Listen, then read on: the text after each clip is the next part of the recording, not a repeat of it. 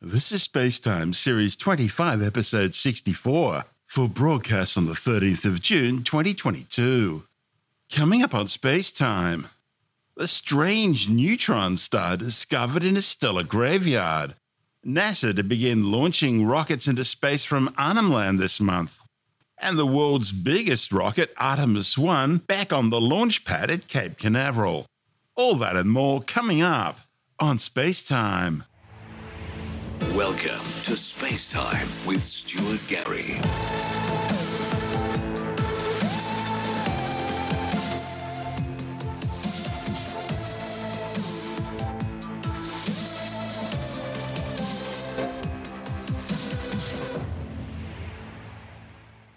Astronomers have discovered a mysterious new type of neutron star. The star, which is catalogued as PSRJ 0901 4046, should be in a category for non rotating dead neutron stars, assigned to a sort of hypothetical stellar graveyard. The trouble is, it's still rotating, very slowly, but the spin is still there, completing one rotation every 76 seconds and emitting an unusual radio signal. The discovery, reported in the journal Nature Astronomy, suggests the star could belong to a long theorized class of ultra long period magnetars, stars with extremely strong magnetic fields, and it even has characteristics associated with fast radio bursts, extremely powerful ultra short flashes of energy, usually originating from distant galaxies. The study's lead author, Manisha Caleb, formerly from the University of Manchester and now at the University of Sydney, says the strange neutron star was detected from just a single pulse picked up by the MeerKAT radio telescope in South Africa. Amazingly, Caleb and colleagues only detected radio emissions from the source for just 0.5% of its rotational period but it was possible to confirm multiple pulses using simultaneous consecutive 8 second long images of the sky in order to confirm its position. The authors say they were lucky that the pulsar beam intersected directly with the Earth.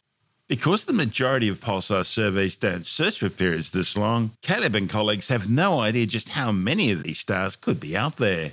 It's therefore likely that there could be many more of these slowly spinning neutron stars in the galaxy, and that would have important implications for understanding how neutron stars are born, evolve, and age.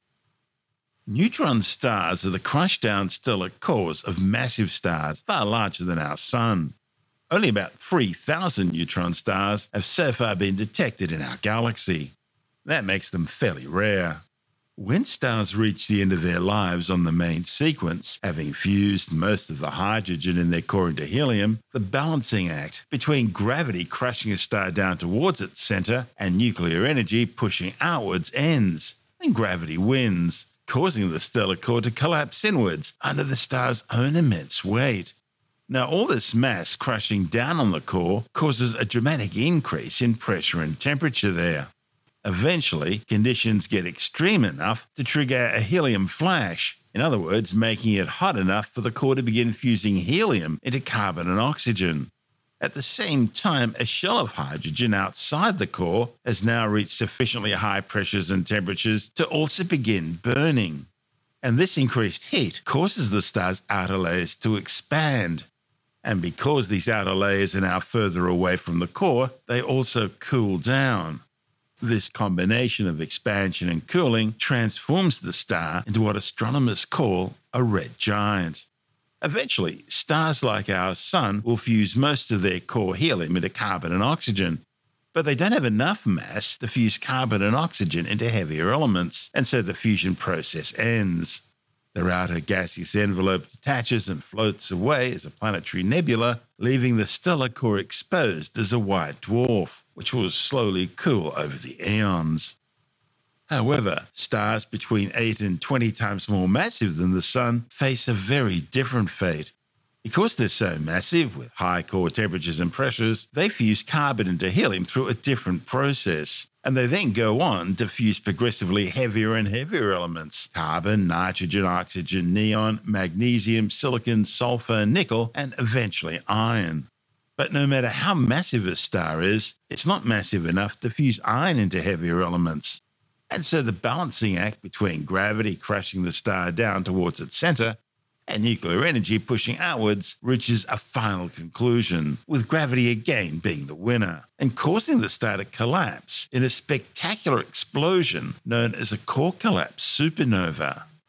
Now, for stellar cores greater than about 1.44 times the mass of the Sun, figure known as the Chandrasekhar limit, this immense gravitational collapse is so great it breaks through what's known as electron degeneracy, that's the quantum mechanical effect arising from the Pauli exclusion principle, which prevents more than one fermion, such as an electron, from being in the same minimum energy level quantum state at the same time. Instead, it allows even further collapse, crushing the negatively charged electrons and positively charged protons together to form neutrons, hence the star's name. Although only a dozen or so kilometers wide, neutron stars are the densest objects in the known universe other than black holes. In fact, just a sugar cube size of neutron star material would weigh 100 million tons. Neutron stars are thought to be composed of a solid, rigid outer crust or shell composed primarily of ions and electrons. Now, directly below this is theorized to be a fluid inner crust made up of electrons, neutrons, and atomic nuclei, a neutron proton Fermi fluid and electron Fermi gas outer core, and an inner core possibly composed of quark gluon plasma. At least that's the theory. Caleb says the newly discovered neutron star seems to have at least seven different pulse types, some of which occur at regular intervals. It's the beginning of a new class of neutron star.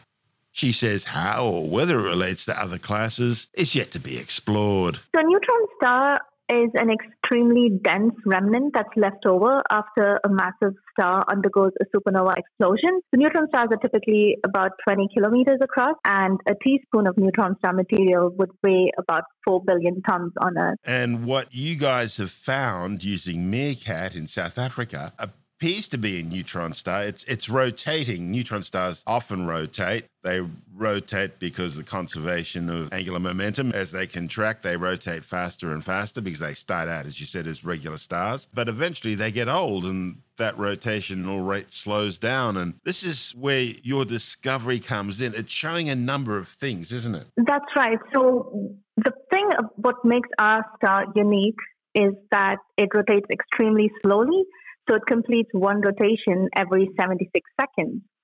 And basically, when neutron stars are born, they have very short rotation periods. And as they age, uh, because they dissipate energy, they slow down and they attain longer periods. But the thing is, when they attain longer periods, you don't expect them to emit in the radio anymore. And our neutron star resides in what we call the neutron star graveyard. So it has past what we um, astronomers call the death line, and it's in the graveyard where we don't expect any emission at all. But we do see emission. So this it's quite interesting because we either don't understand the neutron star graveyard or we don't understand how neutron stars evolve. When you say rotate very fast, we're talking about millisecond speeds, aren't we? We're talking about many times a second in some cases. Absolutely, yes. So the shortest known neutron star rotates with a spin period of about 1.4 milliseconds. And until our discovery came along, the longest spin period was 23.5 seconds. So ours is considerably longer than the slowest known neutron star until ours came along. What's the hypothesis? What do you think is causing this star to still give out bursts in the radio at such a slow rotational rate? So that's the thing we don't quite know, and it's something for the theorists uh, to explore. But what is extremely interesting about our source is that it exhibits seven different types of pulses.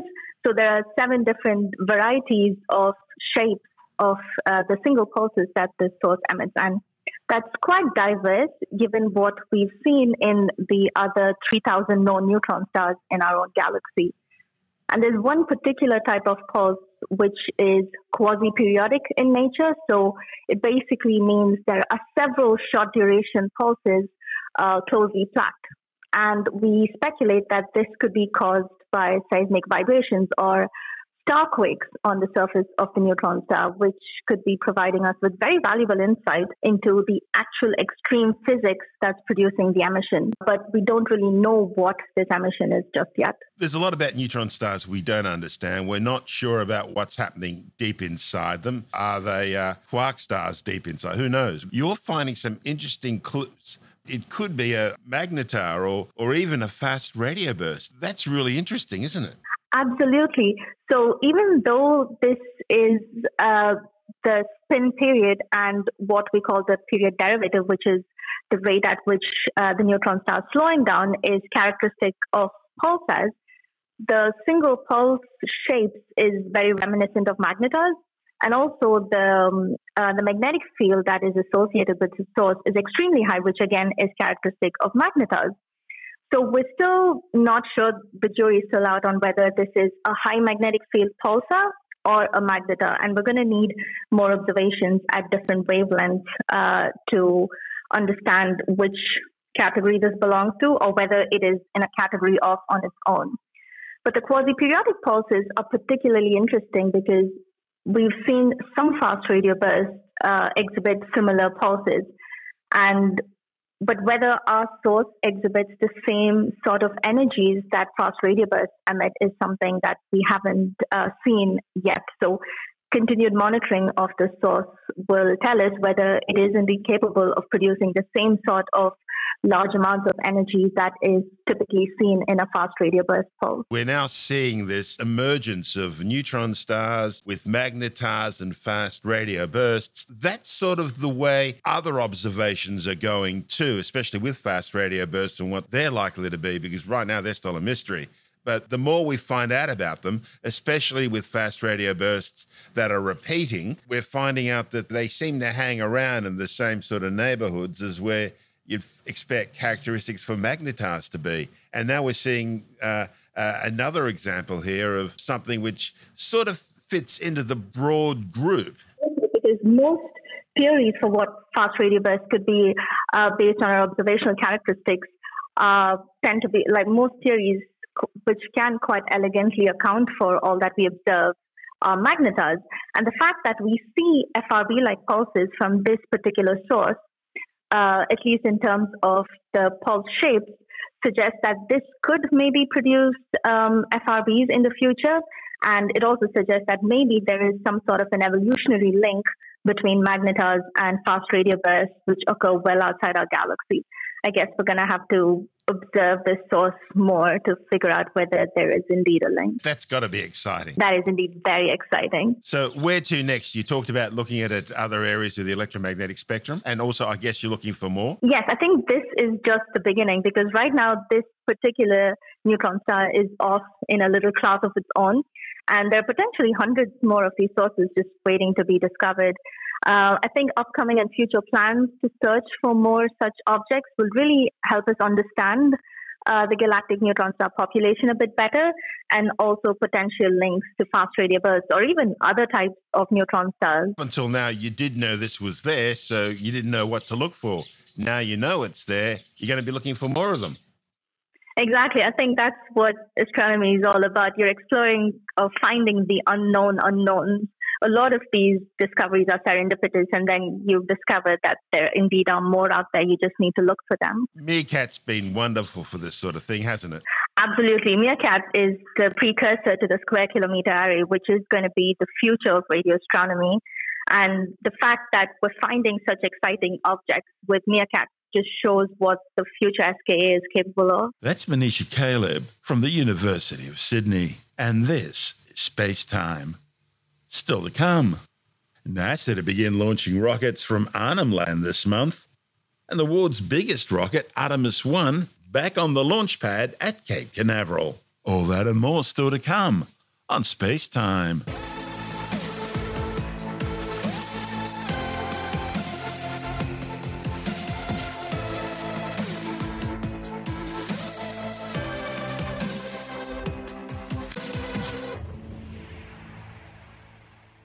NASA's listed June the 26th as the preferred launch window for the first of three sounding rocket flights to be conducted from Equatorial Launch Australia's new Arnhem Space Centre in the Northern Territory's Gove Peninsula near Nhulunbuy. The flights will be the first for NASA from a commercial launch facility outside the United States, and will be the first time the American agency has launched rockets in Australia since 1995. Back then, launches were conducted from the Australian Air Force's Woomera rocket range. As part of the current program, two more suborbital missions will launch from Arnhem on windows opening on July the 4th and July 12th. Now, two of the flights in this campaign will focus on studying Alpha Centauri A and B, the two primary stars in the three star Alpha Centauri system. Alpha Centauri is the nearest star system to the Sun and can be best seen from the southern hemisphere. In fact, if you look at the Southern Cross, Alpha Centauri is the more distant of the two pointer stars. The third launch will focus on studying X rays emitting from the interstellar medium, the space between the stars. The three flights will each be launched aboard a 12.2 metre tall Canadian two stage Black Brant 9 sounding rocket flying a suborbital apogee of 300 kilometres. The Black Brant's no stranger to Australia, having first flown from the Woomera rocket range back on November the 9th, 1976. That was part of a joint Australian and Canadian program to study the Earth's ionosphere. Later, NASA also launched a number of Black Brants from Woomera. Back in September 2021, around 20 NASA personnel from the Wallops Island Flight Facility on the Virginia Mid Atlantic coast travelled to Arnhem Land to set up equipment for the current campaign. Another 60 NASA staff arrived last month, with a further 15 science team members flying in this month. Nikki Fox, director of NASA's Heliophysics Division in Washington, D.C., says the flights will allow scientists to explore how a star's light can influence a planet's habitability. The first launch, targeted for June the 26th, will carry an X ray quantum calorimeter developed by the University of Wisconsin Madison. It uses unique X ray detectors, cooled to just one twentieth of a degree above absolute zero, and used to measure interstellar X rays with unprecedented precision to better understand the interstellar medium and its influence on the structure and evolution of galaxies and stars. The second mission, that's the one slated for the 4th of July, will carry a suborbital imaging spectrograph for transition region irradiance from nearby exoplanet host stars, in this case, Alpha Centauri A and B. Developed by the University of Colorado Boulder, it'll study the ultraviolet light from these stars and how it affects the atmospheres of planets around them, including the gases thought to be signs of life. The third mission, targeted for launch on July the 12th, will carry DEUCE, the Dual Channel Extreme Ultraviolet Continuum experiment, also from the University of Boulder, Colorado. DEUCE will measure a so far understudied part of the extreme ultraviolet spectrum. These measurements will help astronomers model stars similar and smaller than the Sun, as well as better understand their effects on planetary atmospheres. Located just 12 degrees south of the equator on the Gulf of Carpentaria, the Arnhem Space Center is ideally suited for equatorial missions, and its management hopes to ramp up operations over the next five years. Equatorial Launch Australia is already in advanced commercial discussions with nine other major rocket companies. They hope to carry out at least two additional launches before the end of this year, eventually ramping up to more than 50 launches a year by 2025.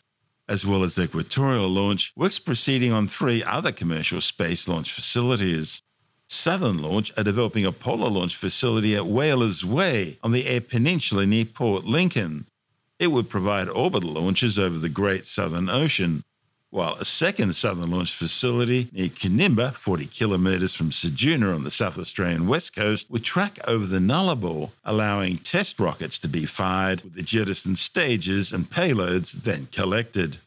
Meanwhile, construction is now underway on the Bowen space port at Abbott Point in North Queensland, and it'll be used for orbital launches by Gilmour Space Technologies' new Eris rocket.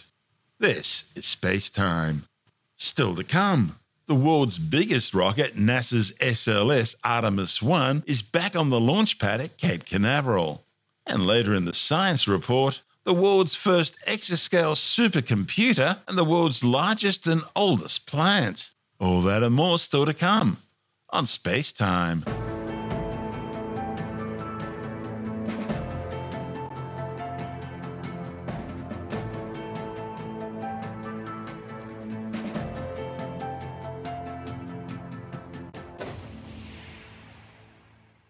NASA's SLS Artemis 1 moon rockets back on the launch pad in Florida after a series of modifications in preparation for another attempt at a pre launch wet dress rehearsal.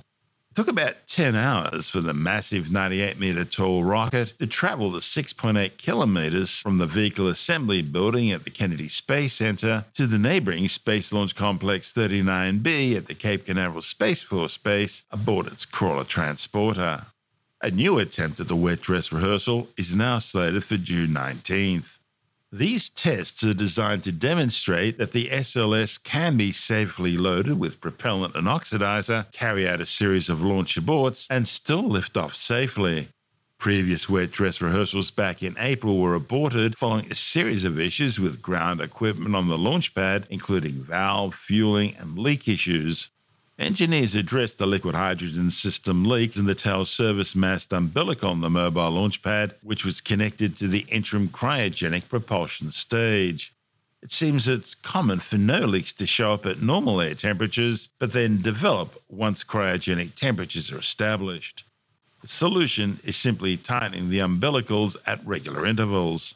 Technicians also replaced an interim cryogenic propulsion stage gaseous helium system check valve and support hardware, modifying the umbilical purge boots responsible for the quick disconnect of the mobile launch pad arms from the SLS during liftoff. They found a small piece of rubber was preventing the valve from sealing properly. Now, there's nothing wrong with the valve itself, but mission managers wanted to know where the bit of rubber came from.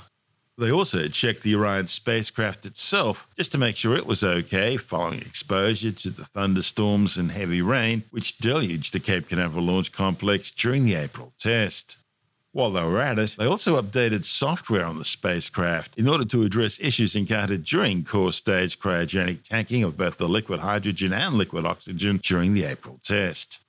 And contractors looking after the gaseous nitrogen system at the launch complex have also completed a series of upgrades. Now, there was nothing broken on the nitrogen system, which is used to purge the rocket, including its umbilical plates. But the 2,608 ton SLS is so big, it needs far more gas nitrogen, and the existing system was finding it difficult to meet the demand. So, extra capacity was added. Engineers have also undertaken some of the forward work originally slated to take place in the vehicle assembly building after the wet dress rehearsal was complete. This includes installing hardware elements for the Callisto technology demonstration, a flight kit locker, and assemblies for a space biology experiment. The upcoming wet dress rehearsal should take about 48 hours. It includes a full countdown simulation, which will see the rocket initiate all pre flight systems and cycle right through all fueling procedures right up to the moment just before engine ignition. The test also includes a series of holds and several launch aborts. They're designed to test systems and stress components under several different simulated weather scenarios and launch conditions.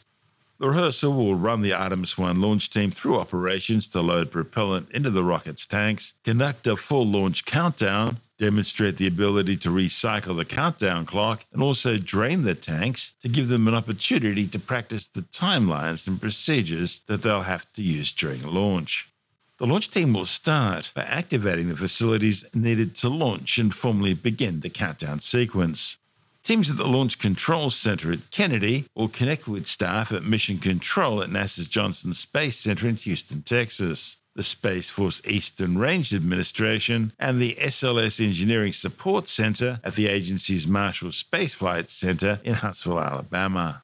Launch controllers will power on different rocket and spacecraft systems along with ground support equipment.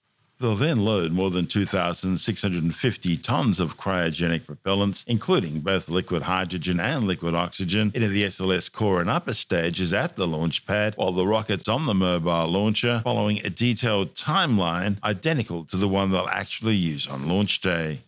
They'll practice every phase of the countdown, including weather briefings, pre planned holds in the countdown, conditioning and replenishing of propellants as needed, and validation checks.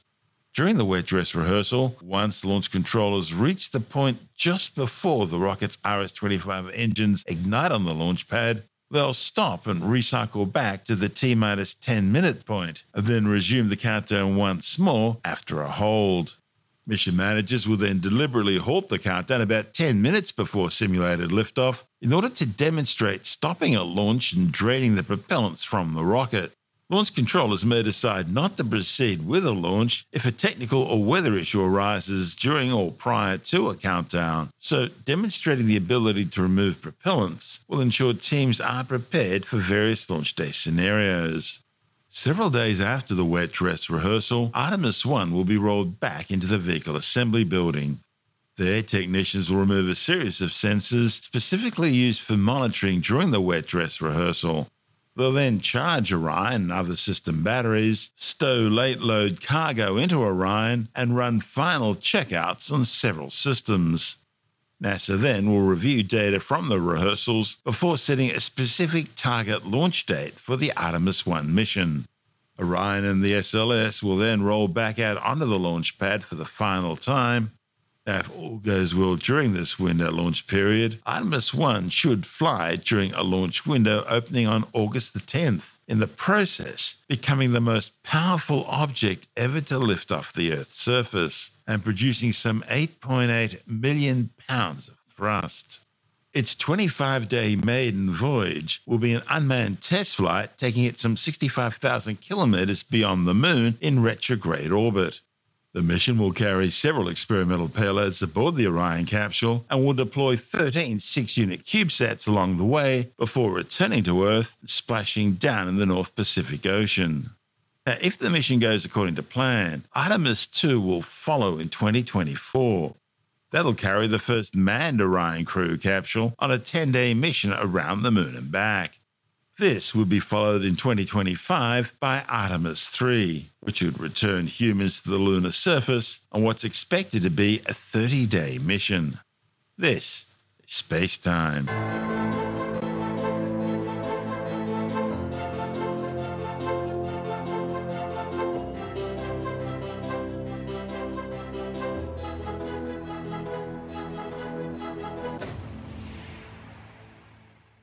And time now to take a brief look at some of the other stories making news in science this week with a science report.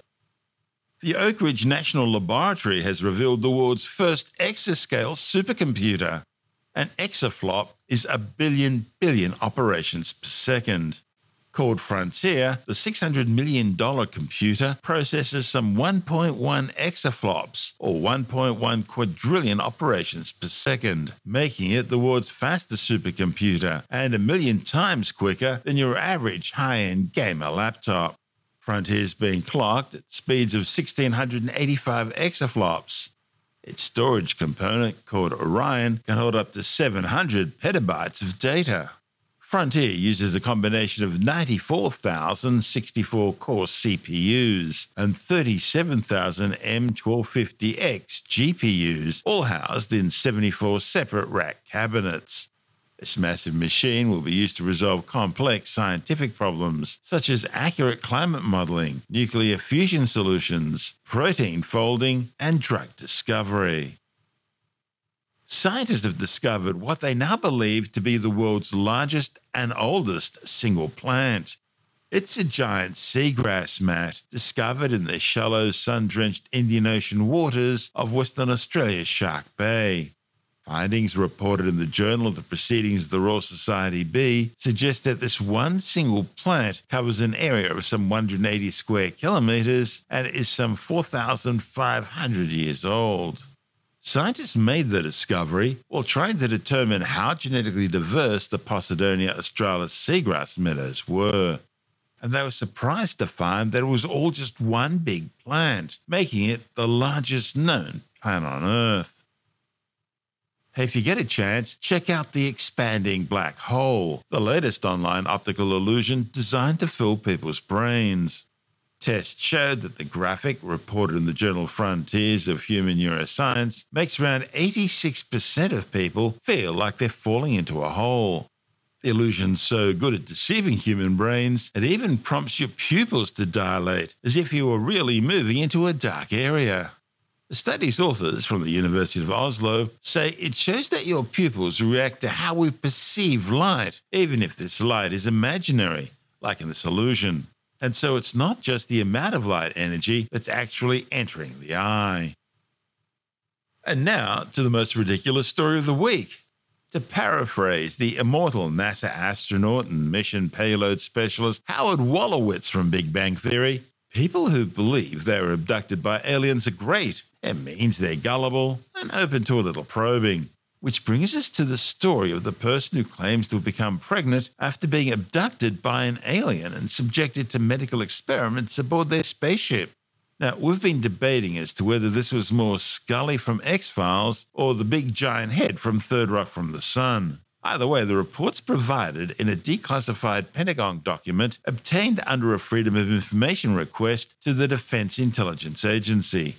Tim Mendham from Australian Skeptics says the file was part of over 1,500 pages of DIA documents related to the Pentagon's secretive UFO program, the Advanced Aviation Threat Identification Program. The story is that uh, the Sun newspaper in the UK did a Freedom of Information search requirement under the US Defence Intelligence Agency to try and find out what the results are of their investigations into the impacts and uh, effects of UFO encounters. Know, the, run, run the range of all sorts of things, you know, significant odours and skin sores and burns and strange probing feeling, perhaps. But um, the interesting ones is uh, sexual encounters, including one, and this is one out of several thousand reports, that was a woman was pregnant from a UFO encounter encounter. That's the only one. Uh, that's the only one example amongst these sort of thousands of uh, other um, symptoms, etc., or results of UFO encounters. But of course, that's the one that got the publicity because it's sort of it's strange. It's it's more sort of, and there is actually a close encounter of I think it's the sixth kind, or the seventh or eighth, which is about uh, sexual encounters with, with aliens. Well, that's all you about know. the human alien hybrid, so that that's the one. yeah, the aliens could survive on Earth uh, under Earth-like conditions. This one, this, an episode of the X Files. You must have seen it. Yes, I know X Files. Yeah, but this person who was this woman who was pregnant, there's no indication that anyone followed up. Now, I thought that would be pretty interesting to see what the result of a human alien hybrid is, um, but no one seems to have followed that. It's a report, in other words. And they have, this body was looking into reports, and some of them, it's very unclear as to how many they actually investigated, but I mean, it's hundreds and hundreds of um, cases, and a lot of them, most of them unpublished, where humans had been injured after anomalous encounters. So unpublished, I don't know if that means the source is not clear. And this is what I'd like to know. Did they just collate them and say, well, yeah, this person said they got pregnant? How much research did they do? And what was the outcome. And this, you think there's someone who was uh, pregnant from an alien would be followed closely to see what the outcome would be. But no, it's just a reference to someone got pregnant. You know, a rash assumption. Mary, was it? No, I don't know. I don't even get the name. I know that'd be interesting. Um, but uh, yeah, so and then how do they explain? I'm pregnant. Oh, it's it's, it's not Billy Bob down the road. It's uh, it's an alien. So yeah, in this in this uh, report of the hundreds of cases that the the American body investigated, which is no longer exists, this American body, like most American bodies that investigate UFOs, they last for a while, then they disappear. That uh, it's just one case, and she got pregnant, and that seems to be it. I'd really like more evidence of it. Thank you. I think we demand more evidence. We need to know. I want to see what comes out. That's what I mean. I mean, you, you sit there and wait right? And see, you know, how long is a human alien hybrid pregnancy, for instance? I'm always fascinated by how the, um, the the junk of the alien and the junk of the human always match up. Where you'd think in real life that wouldn't be the case. Yes, I mean they have two eyes, which is understandable, but a lot of animals have more than two eyes. Yes. Yeah, and um, jellyfish. Two eyes, nose, mouth, eyes, yeah. two arms, two legs. Gee, they look a lot like us. That's Tim Mendham from Australian Skeptics.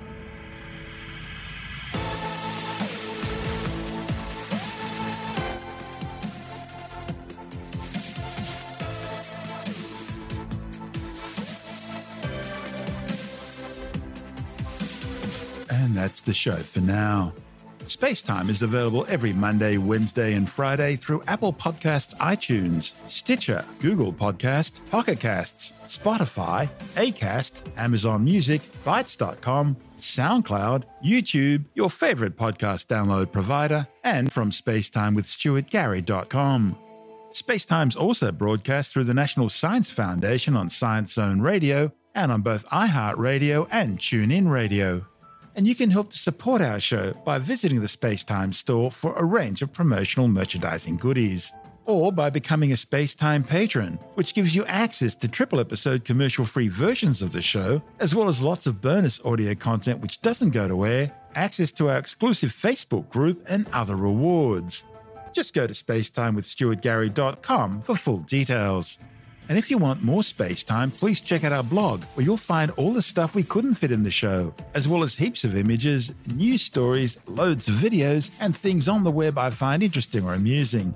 Just go to spacetimewithstuartgary.tumblr.com. That's all one word, and that's Tumblr without the E.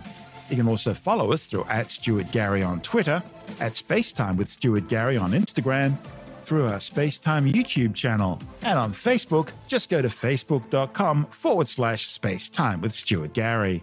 And Spacetime is brought to you in collaboration with Australian Sky and Telescope magazine, your window on the universe. You've been listening to Space Time with Stuart Gary. This has been another quality podcast production from Bitesz.com.